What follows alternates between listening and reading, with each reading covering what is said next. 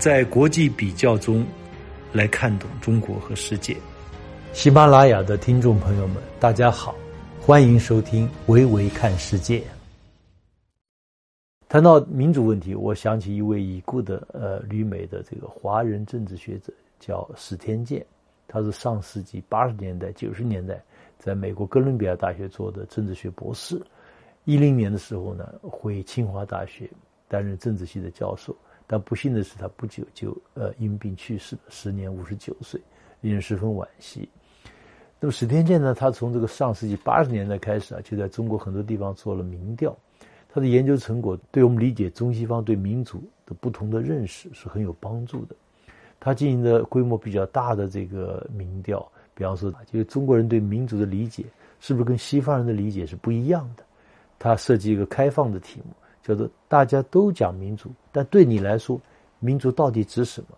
结果发现，只有不到百分之十二的人认为民主是程序民主，百分之六点三的人认为民主等于制衡独裁，百分之二十二点九的人认为民主指的是自由，而百分之五十五的人认为。民主是政府在做决策的时候，时刻想着人民的利益，征求和听取人民的意见。政府应该为人民服务。在二零零二年，他问了这么几个问题：一个是民主体制和其他体制比较，哪个体制更好？第二个是，在某些情况下，是不是专制体制比民主体制更好？第三呢是民主体制和专制体制两者都一样。结果这回答的结果非常清楚，百分之八十以上的这个人认为民主体制是最好的。那么他比较亚洲五个国家和中国台湾地区、香港地区，实际上中国大陆百姓对民主的认同是最高的。然后呢，他又做了另外一个调查，那么他让受访者在下面两个说法中选择一下哪个更重要。第一呢是党和国家领导人是有规律的选举产生的。第二呢，是党和国家领导人在做决策的时候，时时刻刻想到人民的利益。结果发现，百分之八十的受访者都认为后者，也就是领导人在决策的时候要时时刻刻想到人民的利益，这是更重要的。基于上述这些这个实证的研究，史天健呃教授他得出两个结论：一个呢，就是多数中国人对实质民主的重视程度高于程序民主；第二呢，是多数中国人理解的民主。不是竞选民主、多党制民主这类的形式民主，而是更具有中国儒家文化传统的民本主义的民主，也就是政府要想着人民，要听取人民的意见，要为人民服务。美国这个拜登政府啊，决定要召开世界民主峰会，据说呢，还想专门邀请这个台湾的蔡省长，呃，通过视频也来参加这个峰会，引来中国人民的愤怒。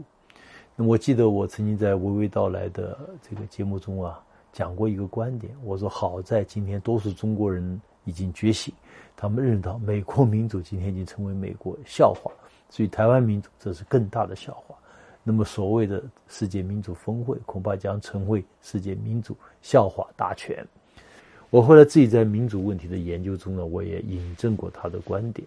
我进一步把中国这个民主模式称之为我叫做民本主义的民主模式，或者叫中国民本模式，也就是民主本身要落实到民生的改善。所以我说了，如果有一个西方民主模式和中国民本模式竞争的话，我的初步结论是中国民主模式已经胜出。见西方民主模式或者民主话语似乎还有某种啊话语上的优势，西方还有话语红利，但对世界上绝大多数人来说，民本思想才是民主的最实实在在体现，它远比空洞的民主说教更坚定有力。这种模式是中国的制度安排中能够让政治力量、社会力量、资本力量形成一种有利于绝大多数人的一种平衡。那么，我把中国这个民本模式呢与西方民主模式进行比较，我说中国民本模式实际上揭示一条深刻的执政的规律和道理，也就。不管采用什么制度，多党制、一党制还是无党制，最终都应该落实到民生的改善。这种民生的改善，既包括物质层面的改善，也包括非物质层面的改善。从更大的范围来看，我认为啊，中国民本模式不仅符合中国自己的历史传承，它也是中国人的制度创新和中国人的智慧结晶。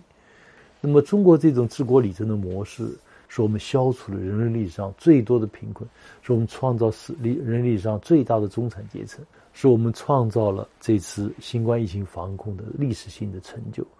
这一切都给外部世界带来强烈的震撼。这次在党的十九届六中全会文件中提出了党的十条历史经验，其中之一就是人民至上。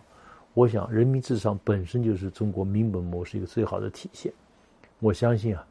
历史一定是在中国民本模式这一边，世界最终都会朝民本主义这个方向走。西方民主制度也在改革，也在朝这个方向演变，这才是真正的世界潮流。浩浩荡荡，顺之者昌，逆之者亡。好，今天就谈这些，欢迎大家继续收听《维维看世界》。让我们用中国话语读懂中国，读懂世界。我们下次再见。